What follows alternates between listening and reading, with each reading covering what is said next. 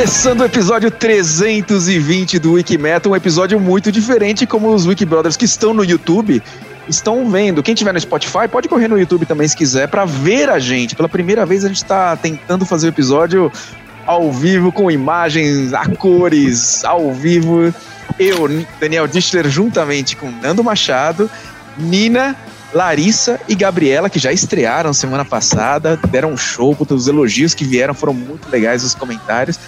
E a gente vai tentar fazer esse esquema um pouquinho diferente. A gente escolheu, tipo, vamos chamar de temas da semana, ou temas da quinzena, né? Na verdade, alguns temas que a gente acha legais e relevantes da gente bater um papo, a gente conversar. E, e dentre esses temas, né, Nando, a gente vai começar falando um pouquinho sobre um guitarrista histórico o Rich Blackmore. Eu vou passar a palavra para você, Nando, para você fazer uma introdução e tudo mais. Eu queria contar uma história para as meninas que eu já contei, acho, algumas vezes, mas eu acho bacana compartilhar isso.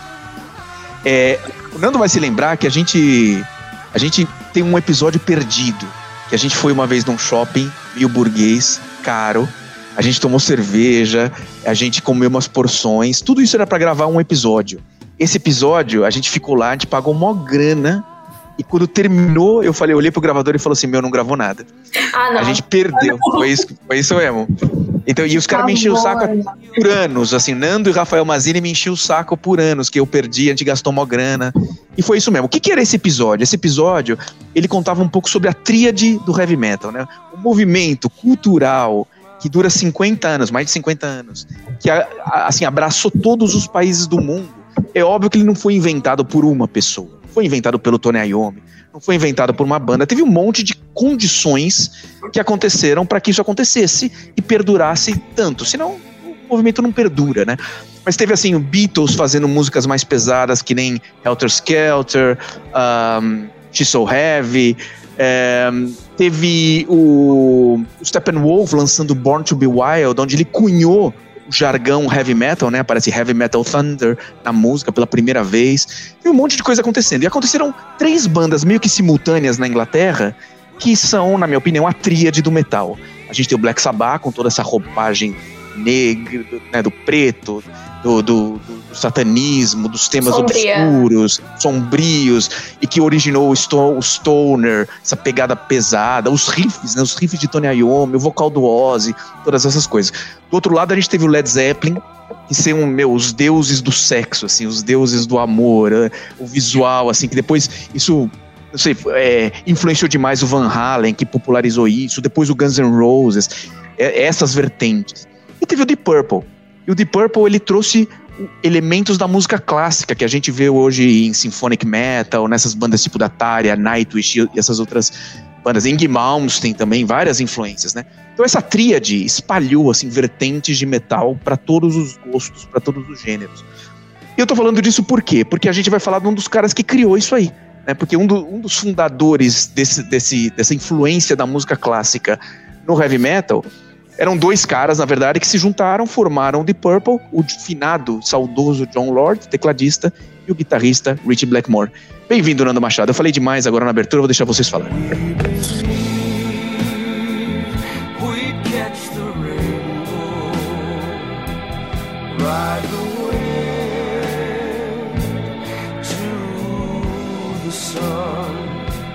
sail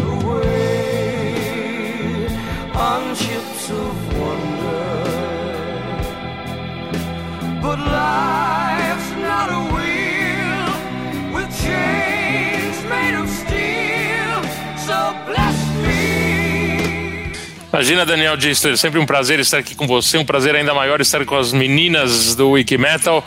O, o Rich Blackmore, a gente está falando sobre ele exatamente porque ele faz agora, dia 14 de abril, o aniversário. Ele está completando 76 anos de vida. A gente fica muito feliz em celebrar essa data e, e, saber que ele está, pelo menos até onde a gente sabe, ele está bem de saúde e, e segue aí tocando sua guitarra. Sim, ele tá vacinado já? vacinado. A gente espera que sim, né? É, provavelmente vacinado e, e, com a sua esposa, né? Ele, ele já lança, é, já faz um tempo que ele tem a, a, um projeto musical com a sua, com a sua esposa e tudo, e lança músicas uh, barrocas o Blackmore's Night, que na verdade é um é, remete a, ao Rich Blackmore's Rainbow, né? Ele, ele sempre um ego bastante avantajado, né? uma pessoa que realmente ele tem talento de sobra, mas ele também tem a sua essa essa vontade de, de, de ter o mundo girando ao seu redor, né? E eu acho que talvez isso tenha causado alguns alguns percalços aí, problemas na vida dele, uh, desde né, até a própria saída da, da banda que ele ajudou a fundar, né?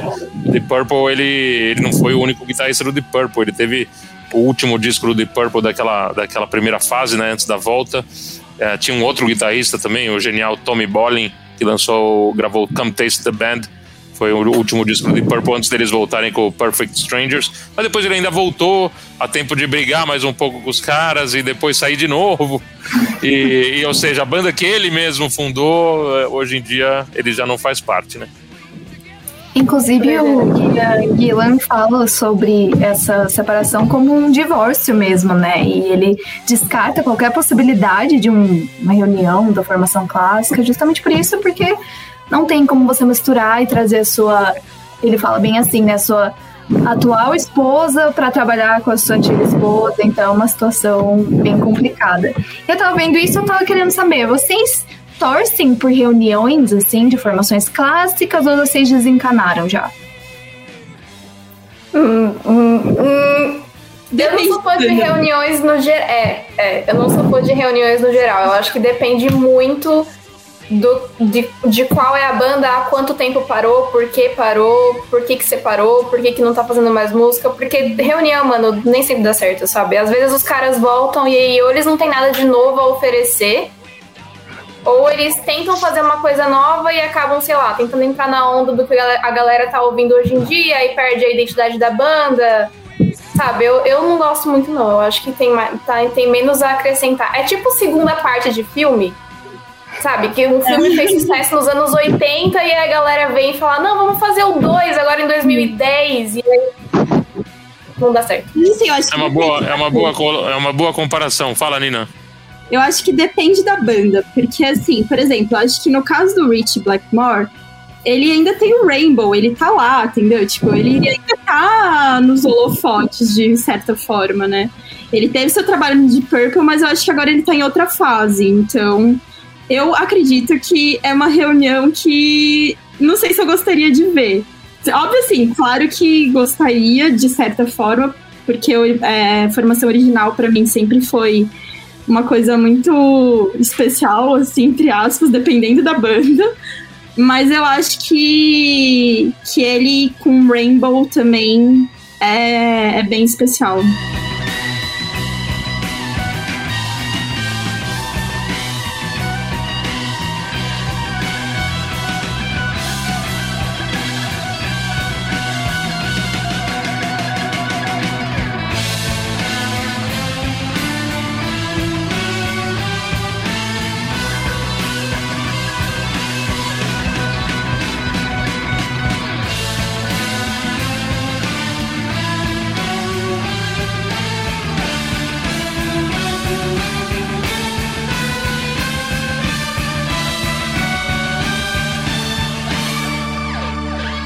Enquanto estávamos ouvindo o grande Rich Blackmore e sua guitarra Fender Stratocaster, as meninas estavam comentando sobre a, a, a parte esotérica, vamos dizer assim, ou, ou astra, astral, astrológica. ou astrológica. Explica pra nós aí, Gabi. Eu não entendo nada do assunto, mas elas, elas sabem tudo sobre isso. Não, é que o Nando mencionou que o Rich gostava de se colocar como centro do universo em todos os projetos dele. Gostava não, né? Gosta, porque ele não morreu. Fazendo aniversário hoje, inclusive. É, e aí eu pensei que talvez ele seja que nem a Larissa, que a Larissa é a Ariana também, também faz aniversário em abril. E com ascendente em leão. Pra quem não entende de astrologia e não quer entender, sinto muito, mas isso só quer dizer que o signo de leão é um signo que gosta de se aparecer um pouco. Então talvez a Lari tenha isso em comum com o Rich. Olha que fácil. Eu e Nando somos leoninos. Tá bem, eu, diria, tá eu diria que eu não entendo nada de signo, a não ser que tirando que, que o único signo que importa é, é o meu, eu não preciso saber. Já diz outros. tudo sobre você, que basicamente já diz tudo sobre você. Lari, você tem alguma coisa a comentar? Já que você foi citada. um pouco atacada, mas. Enfim. É uma né? honra, Larissa, é um elogio. Não sei. Pessoa de Eu difícil elogio. trato. Tá bom. Vamos ter, que- vamos ter que tomar cuidado, Daniel, com essas meninas com, com ascendência aí parecida com o Rich Blackmore, porque se tiver um Rich Blackmore aqui entre nós, ele tende a, a dominar a área de uma forma incrível. Total. Saí do Wiki Metal pra criar um Wiki Pop, Wiki sertanejo, Wiki Country. Meu Deus.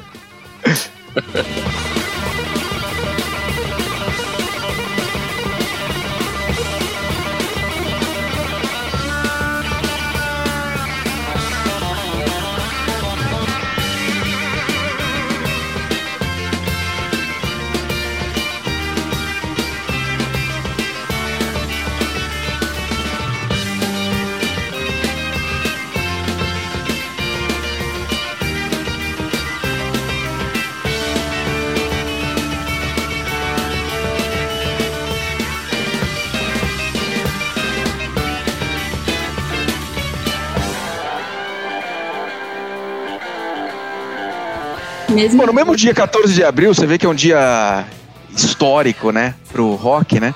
É, aconteceu que uma banda do nosso coração, né, o Judas Priest, ele lançou dois discos em 14 de abril, né? Em 14 de abril de 1980, ele lançou talvez o maior sucesso comercial da sua história, né, o British Steel. E alguns anos depois, seis anos depois, ele lançou o Turbo, também no mesmo dia, 14 de abril. Como 14 de abril depende do dia que você está ouvindo o nosso podcast, acabou de acontecer, nós estamos celebrando o aniversário desses dois descassos, assim, né? Vamos conversar um pouquinho sobre eles. O British Steel tem uma coisa muito legal, assim, porque é, ele não. o- a gente não considera né, o Judas como sendo um membro do New Wave of British Heavy Metal. Por quê? Porque ele já existia antes, quando surgiu essa nova onda, né? É, então ele não faz parte oficialmente das bandas que compuseram o New Wave of British Heavy Metal. Porém, ele ter lançado esse disco com esse peso, né, pra época, com dois dos maiores hinos da história no mesmo disco, né? Breaking the Law e Living After Midnight no, no- no mesmo disco, né? Ou seja, tem essas duas músicas, não precisa ter mais nada, e mesmo assim tem um monte de outras coisas maravilhosas nesse disco. É, é como se o Judas falasse, né? Desse um aval para pro Iron Maiden, pro Saxon, pro Def Leppard, falar assim, pode vir, pode vir onda, porque é esse o tipo de som que a gente tá fazendo aqui na Inglaterra, vocês são bem-vindos. É quase como se ele desse esse aval, começo de 1980, lança um disco dessa, de- desse calibre, e que tem um monte de coisas muito emblemáticas, eu não quero ficar dominando o papo aqui, daqui a pouco eu falo um pouco mais, mas ele, eh, a gente sempre fala que o, o Judas influenciou tanto o thrash metal, influenciou as guitarras gêmeas, influenciou tanta coisa. Eu vejo nesse disco tantos elementos que a gente foi descobrindo depois em outras bandas ao longo dos anos, que é muito impressionante, assim, muito, muito marcante o British Steel. Depois a gente fala um pouquinho do Turbo, né, Nando?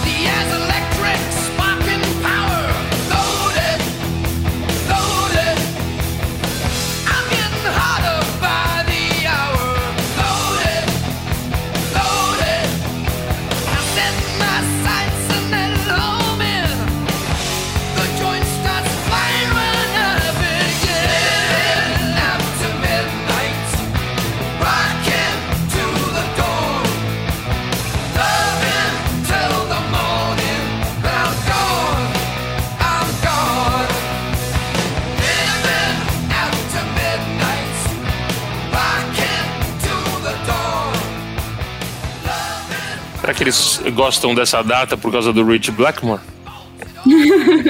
Pode ser. Acho, acho- acho difícil, né? Mas Eu é uma também. coincidência interessante é, ter no mesmo dia do aniversário do Rich Blackmore dois discos é, do Judas sendo lançados né, no- na mesma data. Mas esse disco, sem dúvida, é, é- quer dizer, pelo menos para mim, ele é o melhor disco do Judas. Foi gravado em, no, no ano anterior, né, em dezembro de 79. Mas ele tem só um defeito. Eu não gosto do baterista desse disco, que é um, na verdade, mais pessoalmente, assim, que é o Dave Holland. É um cara que anos depois foi condenado aí por crimes gravíssimos e hoje já não tá mais entre nós. Não faz a menor falta, mas nada é perfeito, né?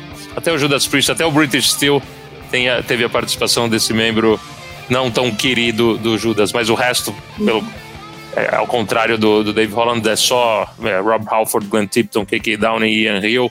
É a formação ali é, que durou tantos anos aí com o Judas depois né, disso. Tem uma É ótima linha de baixo também, né? Tem. Eu sempre, eu sempre volto em The Rage, porque pra mim a baseline de The Rage é.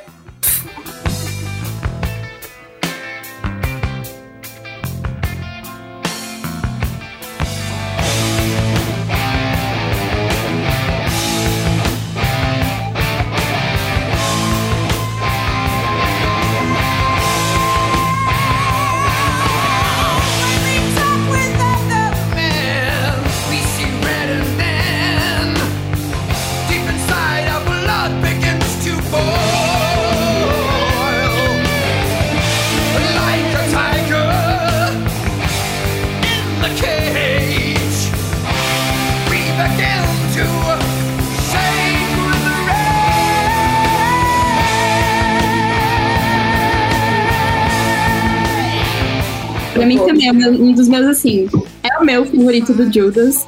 Inclusive, eu tava vendo outro dia no YouTube, eu tava revendo, né, o vídeo de Breaking the Law. E aí eu vi, eu pensei assim, gente, na época deveria ser um máximo pra eles ah, esse tipo de tecnologia nova e tal. Mas aí eu fiquei pensando, gente, um policial tocando num papelão, tipo uma guitarra de papelão. Fantástico. Gente, As inovações. Chega a ser meio tosco, né? Mas eu acho que eles têm essa, tinham essa pegada meio de tirar uma com a cara, enfim, não sei. Mas eu achei, eu olhei assim e falei, gente, na época devia ser o máximo, mas hoje. É, 41 anos depois, a gente fica até. Tem umas coisas que são engraçadas, né? Dessas coisas de, de vídeos. E, e lógico, na época devia ter tido um grande investimento, tudo, mas hoje em Certeza. dia você faz um vídeo com uma qualidade melhor com qualquer telefonezinho meia boca, né? Sim. Não, mas Ah, enfim, É, fica, mas fica a, in- a intenção, né? Tipo, é um vídeo emblemático de qualquer jeito, cara. É é uma sátira, casa super bem com, com a música. Se mantém atual, porque, né, sim. es- esse tema de quebrar a lei e policiais e sátiras com, com policiais, isso nunca fica velho, infelizmente, por razões outras, né? É.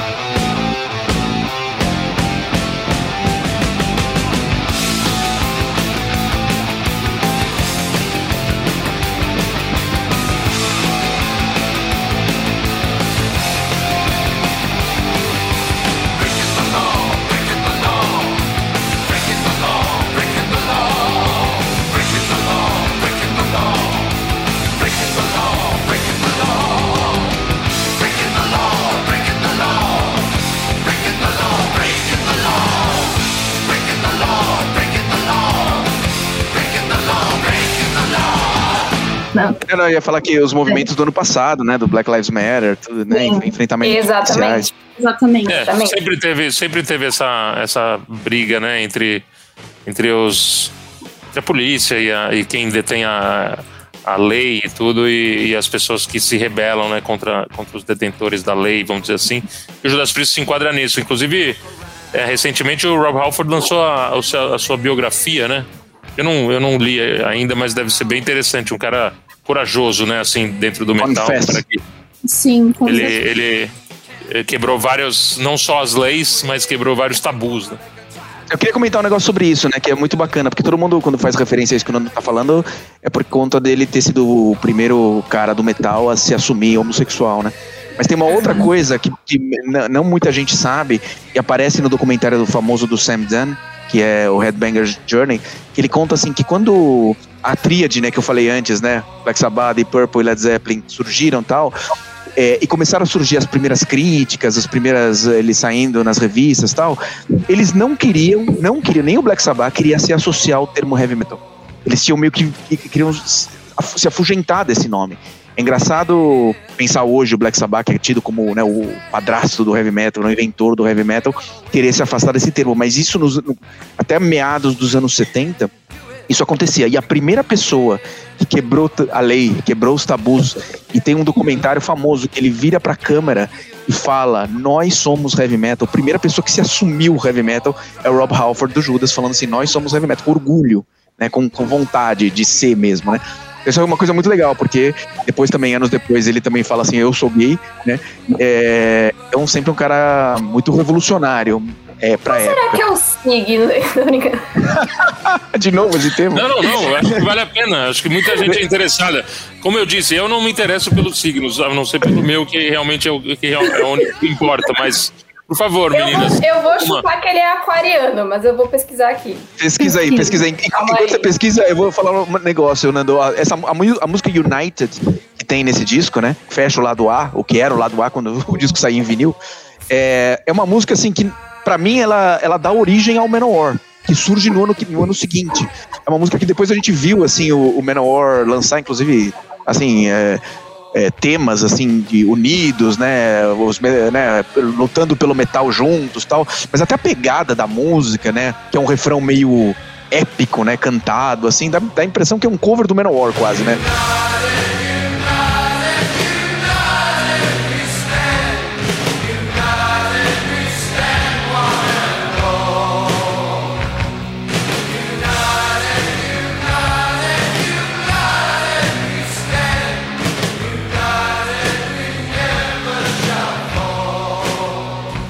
Assim, é, é muita influência, né? E, e o fato de ter uma música que chama Metal Gods, né? Que, que também, também rem- remete um pouco ao Manowar, ao deuses do metal, Gods of Metal. E, então, puta, eu, eu vejo muita influência do, do, do Judas, não só nas coisas que a gente sabe, né? Guitarras gêmeas tipo do Iron Maiden, o thrash metal mesmo da Bay Area, é, mas também... Todo visual, né? Todo visual. Todo visual, tarraxa, muito. Uhum. muito, muito. Esse negócio de couro, tarraxa, moto no palco. É muita, muita inovação, né? Achou, Gabi? Contrasta demais com o Turbo, né? Que não é nada disso, não tem nada a ver. É, Mas eu achei, eu achei. O Rob Hofford é virginiano, gente. Errei. Perfeccionista. Me retrato. É, perfeccionista. mas é. é, é- O único signo que fica na cara do que o cara é o Leo. Não, também, não sei. Eu- é, a gente não sabe se. se Acho que depende se da- realmente tem uma É, depende do ascendente, né? Essas coisas. É. Sempre tem um. Várias Por quê? coisas. A gente faz um episódio especial falando disso.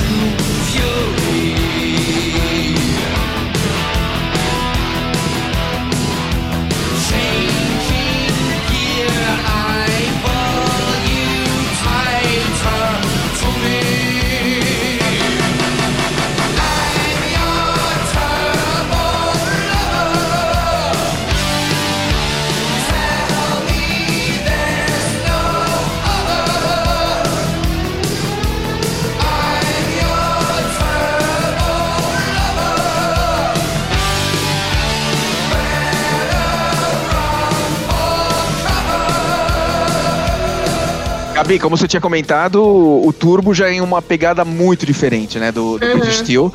Mas eu, eu confesso que faz muitos anos. O British Steel de vida e mexe eu ouço porque é um disco que eu realmente adoro.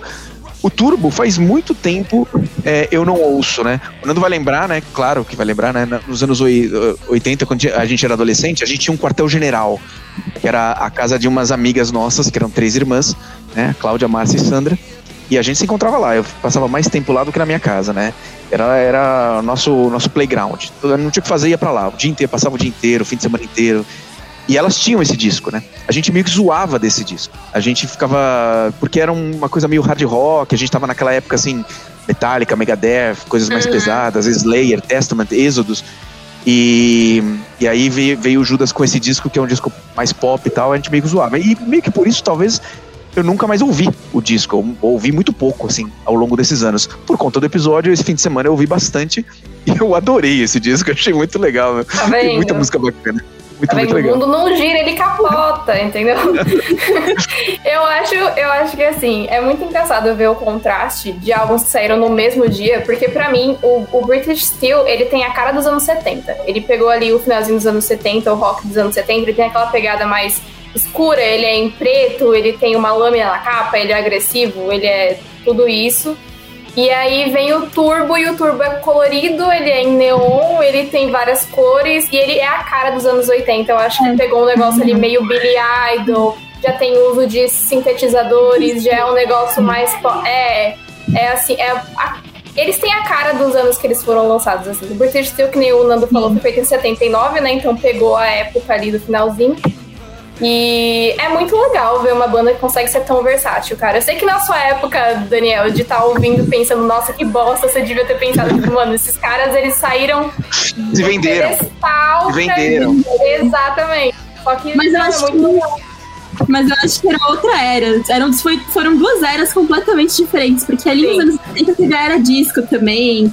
E aí, eu vou citar o videoclipe do Turbo Lover, que pra mim, eu, que sou formada em design gráfico, eu olhei pra aquilo e falei, gente, eu acho que foi a época que deve ter descobrido o fundo É o nascimento da MTV, Mais ou menos isso.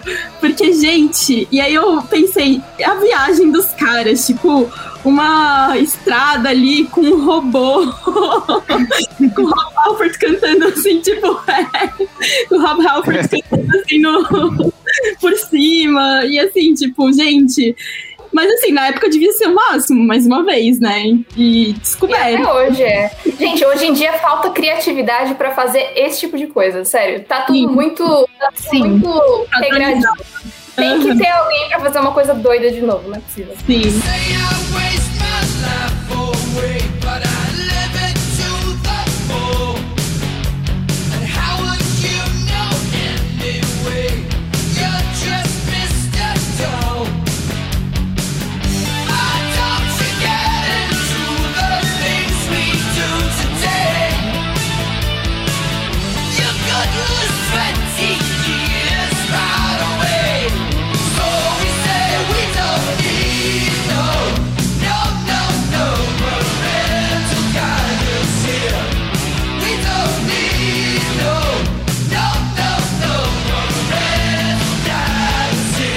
O Rob Halford, ele assume tudo, como o Dani falou, ele assume tudo com muito orgulho e sem pedir desculpas. Inclusive, falando sobre o disco Turbo, ele falou: Nós nunca acreditamos em regras. Então, o pessoal encheu o saco. Até eu, a minha reação escutando esses dias, eu não lembrava também muito do álbum.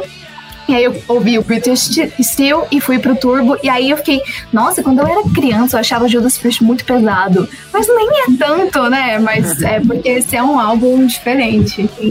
É verdade. Não, é isso mesmo. E, e as primeiras músicas, né? Começando com Turbo Lover, depois tem aquela é, é, Private Property.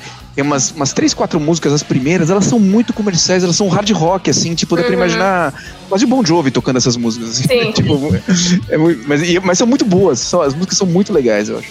Bacana. É. Inclusive, você eu tô- tira... Não, perdão. Pode falar. Não, eu só ia falar Mas que se não. você tira, tipo, o peso do nome da banda e o que eles fizeram Uhum. antes e você só ouve, é bom, sabe? É porque É. realmente choca muito quando você tá muito acostumado com a banda fazendo um estilo X e aí eles mudam. Aí você fica pensando, tipo, nossa, esses caras estão muito ruins, mas não necessariamente. aqueles metaleiros cheios de tarraxa, jaqueta de couro, faz cara de mal. Exatamente. Pode Inclusive, falar. hoje eu fiquei fantasiando. Oi, Pode, pode falar, falar. Então eu vou. Inclusive, eu fiquei fantasiando com a Lady Gaga cantando Turbo Lover, assim. O, o Rob já falou que gostaria de cantar com ela e eu fiquei assim, preciso. É a cara dela, né? É a cara dela. Mas essa época também não foram os únicos, né, que fizeram isso. Várias bandas deram uma. é, tiraram o pé do acelerador, assim, nos- no, peso das guitarras e, e colocaram roupas coloridas, até porque era meio que uma tendência. Depois voltou tudo, ó, apareceu o Guns N' Roses e o- os coloridos ficaram tudo Aí veio de o lado, né? Aí, E depois- ainda mais. de- mas do, Depois o que Pantera. voltou Aí a- o A É, mas daí- verdade, O Guns acho que voltou a, a- a fazer todo mundo usar calça jeans e jaqueta de couro e sem, sem maquiagem, sem, muita cor, né? Tudo voltou a ser preto e branco, o grunge es- escancarou mais ainda, mas é, eu particularmente não, não sou muito fã dessa época. Acho que nada mais brega do que as coisas que rolaram nesses anos 80, os mullets. O Rob Halford usava um mullet, o Glenn T, todo mundo tinha mullet, Cê- né? O Cê- Mas você tá seguindo essa tendência, né?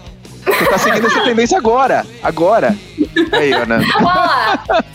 A gente não tem o que fazer, a gente fica inventando piada, né? gente. Quarentena. Então, tem que inventar coisa pra se divertir, né? Não, concordo. Mas, pô, o mullet, cara, Estãozinho chororó, velho.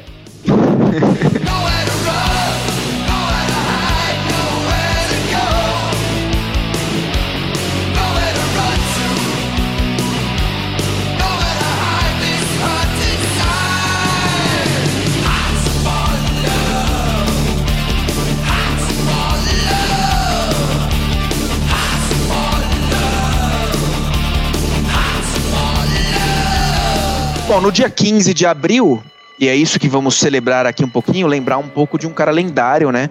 Joey, Joey Ramone, né? fundador dos Ramones. É um cara que teve um monte de problemas de saúde desde que nasceu, né? E, mas que construiu uma carreira muito vanguardista, né? Tipo, muito pioneiro em algumas coisas, né? A Joey Ramone nos deixou no dia 15 de abril de 2001. Faz 20 anos que o nosso querido Joey Ramone nos deixou. Uma pena, realmente. Um cara que. uma- ele e a banda dele, né? Mudaram a forma de, de consumir música e também. Aquela coisa que a gente falou do Judas Priest das cores, eles não, eles sempre tiveram a, a mesma roupa. Acho que nem trocaram a roupa, né? Nem trocaram de calça. Era literalmente a mesma roupa. a mesma roupa. E o e vi- 20 anos da morte do Joey Ramone foi o primeiro dos Ramones a morrer e, e- e é uma banda que infelizmente não tem nenhum membro original vivo mais, né? Mas ficou a obra dos caras e realmente é isso que a gente tem que comemorar e celebrar. Ele faleceu muito cedo, com menos de 50 anos e faz muita falta, né? Uma banda como o Ramones. Eu tive a oportunidade de única, é, infelizmente vi só um show dos Ramones, mas já valeu a pena ter visto os, caras ao vivo pelo menos uma vez, né? Foi Pô, demais. eu, eu vou, ter, vou ter que contar que quando eu fui morar no Canadá, eu fui em 96, Quando eu fui E morar aí- no Canadá. eu passei dois anos lá. Eu, eu, fui, eu, eu, eu cheguei em, em junho de 96, era verão lá, né? E aí em julho teve um festival, um Lollapalooza lá. Que, que o line-up era Ramones, Soundgarden e Metallica. Né? Nossa, Dani, explode. E, Nunca e- esse show, esse show foi em julho de, de 96. Em agosto de 96, um mês depois, foi o último show do Ramones.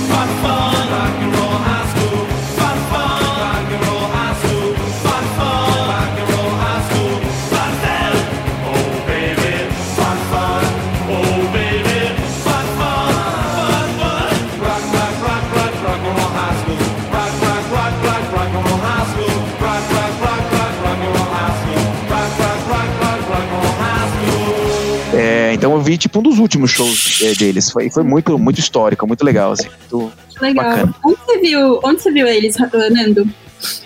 Vi no Olímpia. Olímpia era uma casa de show que tinha aqui na, na Lapa. Não foi no Já Canadá. não era. Oi? Não foi Foi no no Canadá. Canadá. Não, não, não. Foi, no, no- foi na Lapa. Nossa, foi pé- péssimo essa. Mas o, o, a formação já não tinha o Didi Ramon, né? No baixo, ele, acho que o Didi Ramon só veio uma vez pro Brasil no show que eles fizeram no, no Palace. Lógico, o Batera era o Mark Ramon, mas também não. Acho que no- o Tommy Ramon, baterista original, nunca, nunca veio pro Brasil. Eu acho, pelo menos oficialmente. Não. Mas, mas realmente uma, um, um show diferente, assim, né? Um, dois, três, quatro, ninguém falava no, no meio das músicas, eram, sei lá, 40 músicas no, no set list. Nossa, sério. E. É, as músicas tudo dois minutos. minutos, três no máximo. Então, é super. É tipo. É, 40 músicas no Ramones é super de boa, né? Faz sentido. É. E o.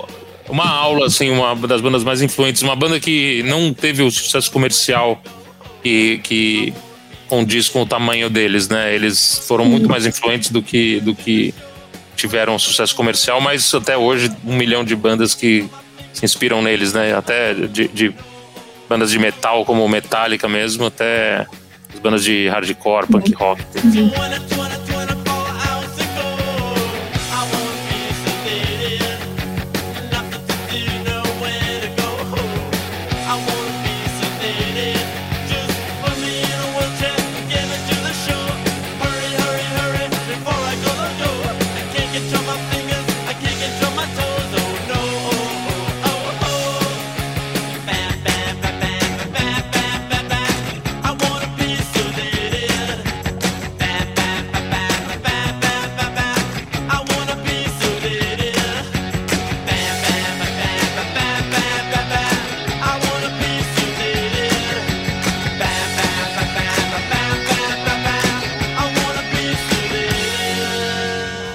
Eles foram uma dessas bandas que tiveram hype depois, né? Infelizmente, porque eu lembro que teve uma época, acho que eu tinha uns 12 anos, 13, não sei.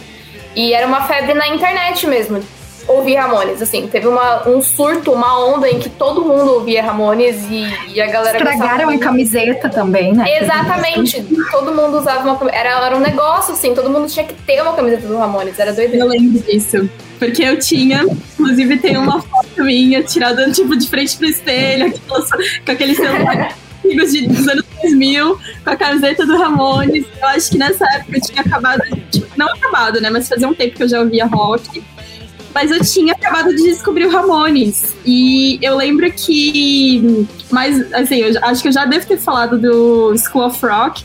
Mas tem uma música que toca no School of Rock que eu acho que é My Head is Hanging Upside Down.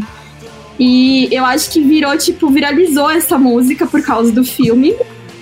E, e, e aí eu acho que aí que eles tornaram um pouco mais comerciais, talvez, né? Que o Nando tava falando que eles não eram uma. é, não são uma banda comercial, né? Não eram uma banda comercial. Mas eu acho que nessa época eles começaram a ficar um pouco mais comerciais por causa disso. E aí também por causa do Hey Ho, Let's Go, que, tipo, nessa época todo mundo falava Hey Ho, Let's Go. Sim, Mas sim. eu acho que seria tipo uma outra geração, né? A E geração Pet do- Cemetery, né? Acho que Pet Cemetery também fez Pet estourar. Cemetery, com certeza. Sudden, I feel a chill. Victor is grinning, flesh is riding away. Skeleton dance, I curse these days. And at night when the wolves cry out, listen close, then you can hear me shout. I don't wanna be buried in a pet cemetery.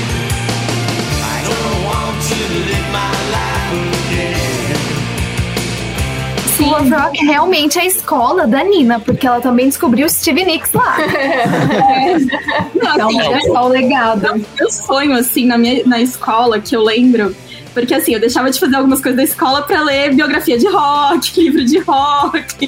Deu certo. Olha onde você tá hoje. Quando eu vi aque- aquela lousa que o Jack Black faz, eu pensei, cara, é isso. Tipo, eu queria uma matéria assim. Porque aí gabaritar a matéria e tava tudo certo. Tipo, beleza. E assim, meus pais ficavam muito bravos comigo, mas hoje eles entendem que realmente não era uma, só Valeu uma a pena. É, e valeu a pena. Valeu a pena. Gente, o Joey Ramone também foi eleito o integrante favorito dos fãs de Ramones em 2018 numa votação lá no Wikimetal. Então, ele é um dos mais queridos. E aí, na sequência, ficou o Johnny Ramone e Didi Ramone. Tudo bem. Muito bem, muito bem.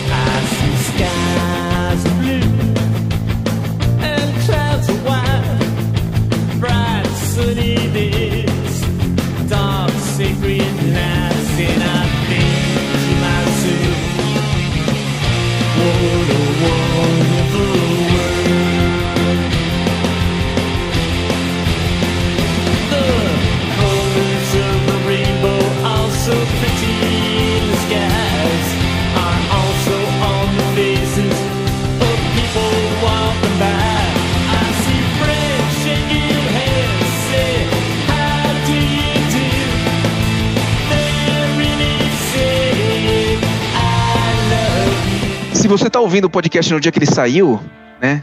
Dia 15 de abril, significa que amanhã o Greta Van Fleet lança o seu novo álbum The Battle at Gardens Gate, um disco que saiu já quatro singles, um terço do disco, né, que são 12 músicas, e a gente está muito ansioso, é, hoje praticamente véspera do lançamento do Greta, a Nina tava mostrando a camiseta aí, né, fanzaça da banda, e eu adorei esses singles que saíram, eu já gostava da banda antes, fiquei muito fã dessa banda. Acho meio ridículas as, as críticas de dizer assim, ai, mas parece Led Zeppelin. Eu, eu digo assim, ainda bem que parece Led Zeppelin. É um elogio. E, Obrigada. um elogio. E entendo até, assim, do tipo, que é, é legal a banda ir descobrindo o seu estilo e tal.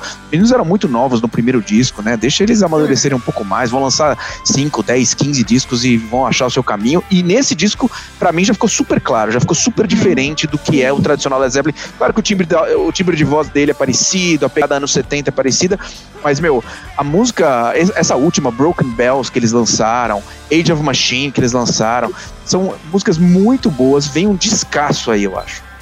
É, Olha, ele- deixa eu, deixa eu falar rapidinho sobre o Greta Van Fleet, que eu vou ter que abandonar vocês antes de terminar o episódio. Mas Isso eu tá realmente uma conversa de bar, né? Você vai sair no meio da conversa, vou sair mas tá porque valendo, eu tá tenho- valendo. vai passar o ônibus ali, eu vou perder Tá, o ônibus. É, eu tive. Só pra lembrar, semana que vem, o papo que eu bati com o, com o Sam Kiska, o baixista da banda, um dos irmãos Kiska, vai estar disponível no Wiki Metal Happy Hour. Fiz uma entrevista com ele, muito simpático. E, inclusive, eu notei pra ele como, como os pais dele devem se sentir é, orgulhosos, né? Três filhos formarem uma banda como essa, uma banda que veio de uma cidadezinha minúscula, né? E, é, Frankenmuth, no Michigan, uma cidade buraco, na Tudo verdade, no Michigan. E É eles, lá. e eles conseguiram conquistar o mundo. Eu fiquei impressionado quando eu vi eles ao vivo. E por isso que comecei a gostar banda- da banda. Eu não, não tinha muita, não botava muita fé na banda. Quando eu vi eles ao vivo no Lollapalooza, eu fiz questão de assistir eles ao vivo aqui na, na áudio em São Paulo. E realmente a banda é super de verdade. Os caras tocam muito. é, mesmo que você. Às vezes eu não sou muito fã de vocal muito, muito agudo, mas eles ao vivo são excelentes. Eu acho que eu torço muito para que existam. Eu gostaria muito que existissem 50 bandas como Greta Van Fleet, não só uma, né? Aí, aí Você sim. ele Eu, mandar beijo pra Nina? eu falei, eu não, eu não conhecia a Nina ainda quando eu fiz a entrevista, mas assistam lá, Week Poxa. Metal Happy Hour, e a gente ouve esse disco. Esse disco eu ouvi, inclusive, para fazer a entrevista. O disco é muito bom, meu. Bem. Mostra uma banda bem madura e eles estão prontos para dominar o mundo aí. Espero que influenciem 50 novos Gretas Van Fleet por aí. Vou ter que ir, o ônibus tá chegando. Beijo, Boa. né? Beijo pra vocês. Tchau, Nando. Tchau, Até a Nando. Nos próxima. vemos daqui a 15 dias. Daqui a 15 dias nos vemos. Tchau, tchau. Valeu.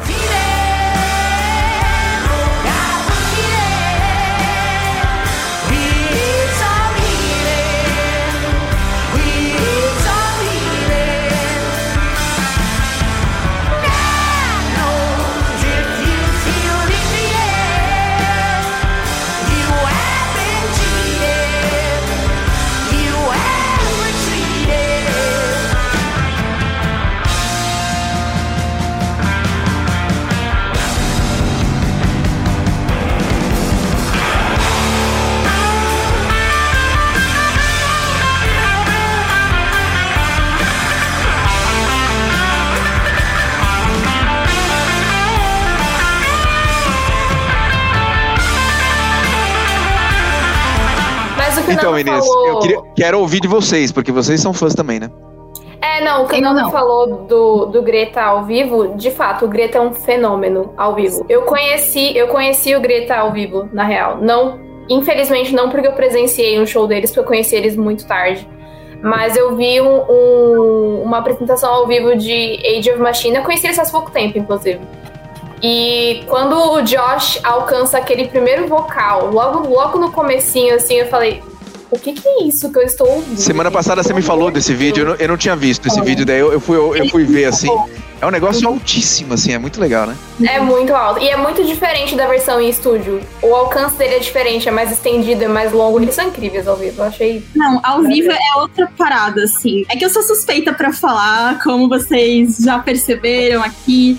Mas eu acho que esse álbum é realmente o a essência do que eles queriam ter feito desde o início, mas eles não estavam é, preparados e talvez tão maduros e talvez não fosse o momento pra fazer. Então, assim, eles trabalharam muito, dá pra ver, porque eles fizeram um símbolo pra cada, é, cada música do álbum. É, pensaram em toda uma, uma estratégia pra colocar esse, esse álbum no ar.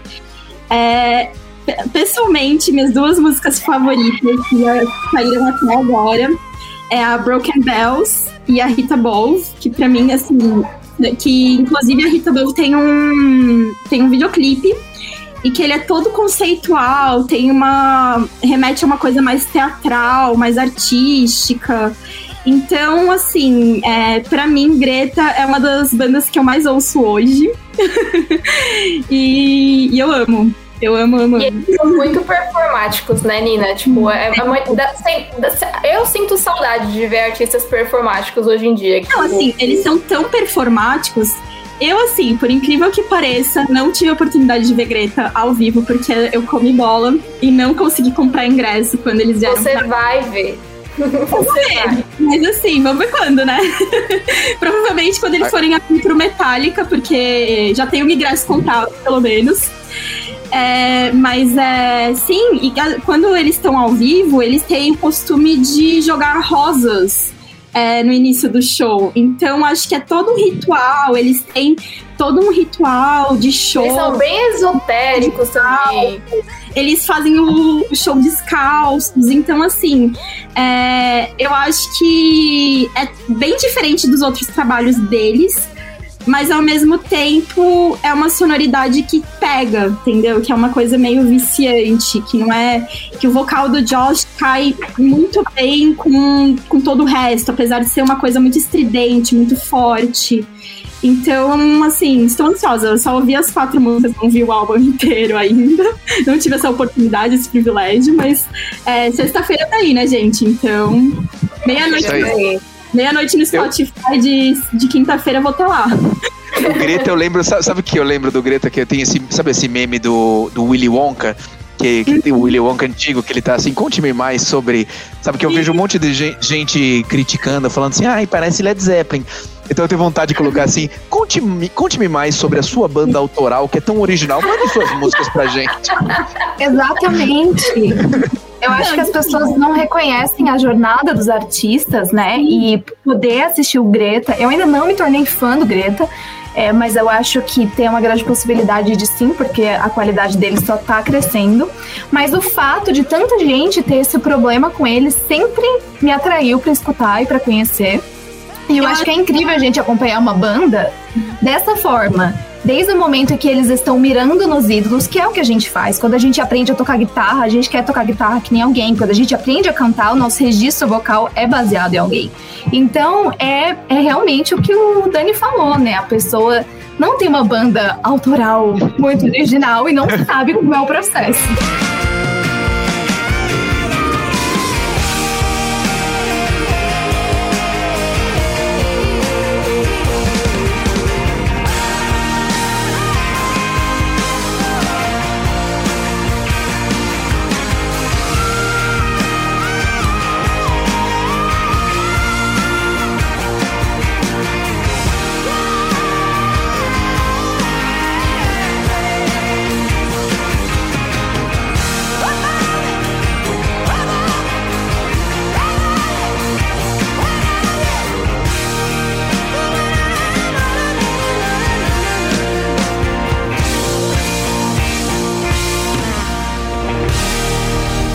E é, é o tipo de comentário que você é na lata. Você consegue saber de que época que é aquela pessoa, quantos anos ela tem, do que, que ela é fã, de onde que ela vem. Porque é, é o pessoal que é muito fã dos clássicos e muito apegado aos clássicos e que tem aquilo na cabeça do que, tipo, não, ninguém nunca vai ser tão bom quanto o Led Zeppelin, então não adianta você tentar. Só que os caras não estão tentando ser o Led Zeppelin, sabe? Eles pegam uma referência pra montar o som deles e eles estão fazendo a coisa deles, sabe? Tipo, eu acho super legal isso que a Nina falou, deles jogarem rosas, deles andarem descalços. Eles são super uh, new age, esotéricos. Eles resgataram essa coisa dos anos 70, tipo, uma Isso coisa mais hippie, um hippie moderno, assim. Eles são muito ligados à natureza, eles defendem é, o meio ambiente. Então, Totalmente a era de aquário, assim, cara. Não, assim, inclusive no final do mês, no começo do mês foi o aniversário do Sam, e no final do mês vai ser o aniversário do- dos gêmeos, do Josh e do Jake. E, e assim, tipo, eles vieram. Não é que foi do nada, né? Porque eu acho que eles já tocavam antes, mas como o Nando disse, era uma cidadezinha muito ovo. E eles colocaram o vídeo deles no YouTube e viralizou. E agora eles estão aí, né? Tipo, a primeira música realmente. Todo mundo ficou meio assim, porque parecia meio, meio que o Robert Plant cantando. Só que aí depois eles mostraram que não, eles não eram um plágio ou qualquer outra coisa do Led Zeppelin. Eles tinham uma personalidade deles, eles têm o som deles próprio. E é isso, assim, ansiosa. Não, eu acho Muito que eles bom. amadureceram demais também. Porque no- o primeiro disco, eles, eles, que nem você falou, eles estavam buscando a identidade. Eu senti que eles tinham Sim. uma coisa mais otimista. Agora, esse segundo, eu sinto que eles são mais sóbrios, assim. Tanto nas composições quanto no som. Eles pegaram. Eles cresceram mais essa pegada existencialista, então eles estão for- reforçando mais as situações. Tem até uma nota que saiu no Wiki Metal essa semana, que eu fiz, eu acho. Que é, é- Ah, tá, obrigada. Não, não lembro muitas coisas da minha cabeça. Eu E sou o fã, então. Josh, o Josh falou que Tears of Rain, que é uma das músicas que tá no álbum, é uma música que ele escreveu inspirado numa visita que ele fez ao Rio de Janeiro. E aí ele viu uma. se deparou com uma favela e ele nunca tinha visto uma favela na vida dele antes. Pode virar meme do tipo, meu Deus, garoto rico descobre um, pode virar meme. Ele não é rico, lógico. Mas é, foi uma realidade. É, hoje em dia ele é, né? A Nina está É. trabalhando para que ele seja. É verdade, Nina. Eles têm que pagar 10% dos royalties deles pra você. E, e aí ele se deparou com uma favela no Rio de Janeiro e ele ficou, tipo, nossa, chocado com a realidade de outras pessoas. E ele disse que isso ajudou a construir o novo álbum, né? Sim. Mas enfim, sexta-feira, gente, novo álbum no ar. A E aí, Promoter. Quinta meia-noite. Quinta meia-noite. Fala, Promoter. quinta, é, quinta meia-noite, gente.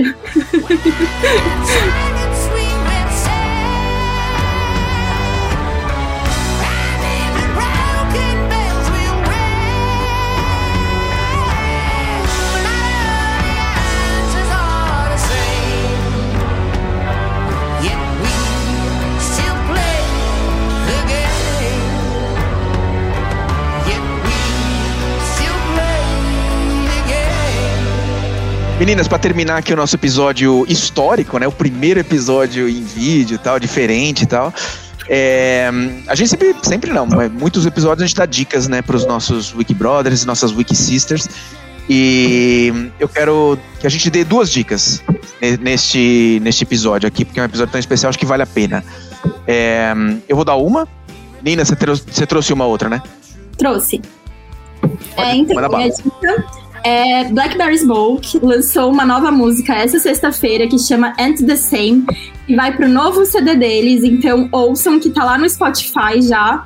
E é isso, procurem Ain't the Same Blackberry Smoke. Mama,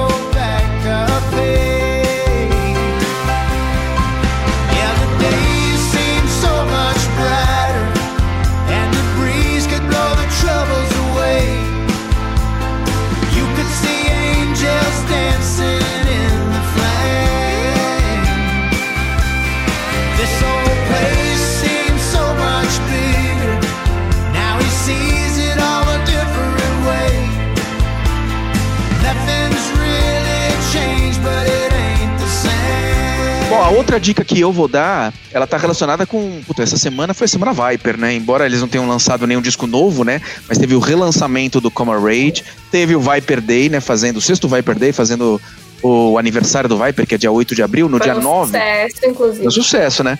Eu e o Nando conduzimos três horas de apresentação com um monte de, de convidados. Tá no, no, no- no YouTube do Wikimetal, quem quiser conferir tá lá. É, pô, meu, teve os meninos do Dr. Sim, né? O Ivan e o Andrea. Teve todos os integrantes do Viper que passaram. Teve o, Pete Passarel tocando trechos de música nova. Teve o Ives Passarel do Capital. É, o Ives Passarel do Capital Inicial. Ele é, é, relembrando com o Felipe como foi a primeira gravação do Viper 35 anos atrás.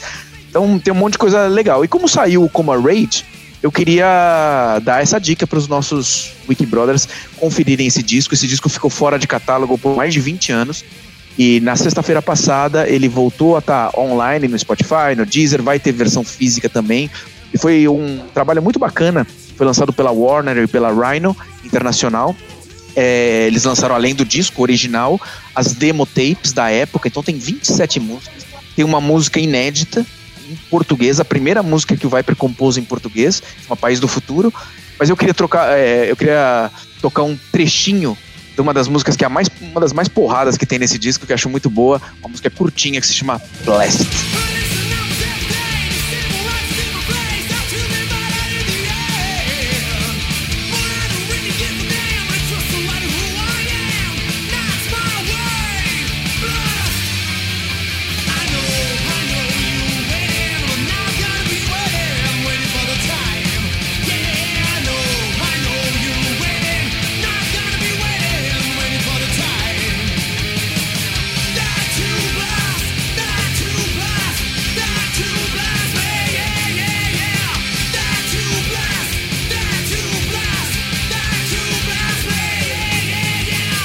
Gostou da música, Gabi?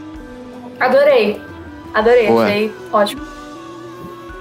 Maravilha. Meninas, vamos fechar esse episódio, episódio 320, né? O marco, né? O primeiro episódio em vídeo do Wikimetal. Não sei se vai manter, vamos ver o que o pessoal fala. Aliás, Wiki Brothers, Wiki Sisters, mandem pra gente comentários aí, o que, que vocês acharam. Deem like no vídeo, compartilha. Mais uma coisa. Ninguém aqui é menor de idade, eu não tenho 16 anos, a Larissa não tem 18, a Nina também não. Tá, Eu também não. gente? Nem o Dani também, O Dani, principalmente. O Dani principalmente. O Dani parece ter 12 anos. Que isso? A gente tem Não, cara todo de mundo aqui é maior. É isso aí. É isso aí. É Meu mapa astral você não quer fazer, né? Quero e eu vou. quero. Eu quero e eu vou. Deixa pra outro Vai episódio. ficar pro próximo O próximo. episódio, exatamente. Tá bom. É todo Ó. Meninas, nos vemos daqui a duas semanas. Foi muito legal, né? Esse episódio. Acho que vamos. Eu queria saber também, não, além, além é, dos é, nossos ouvintes é, mandarem pra gente, além de se gostaram desse esquema do vídeo, também se gostaram desse esquema que foi assim, não pegamos um tema, né? Pegamos vários temas e batemos um papo. Uhum. Se eles gostam mais desse esquema, se preferem o outro esquema, e a gente vai acertando aí, tá bom? Contem tudo. Tchau, meninas. Nos vemos daqui a duas semanas em mais um Wiki Metal. Tchau. Uh! Tchau.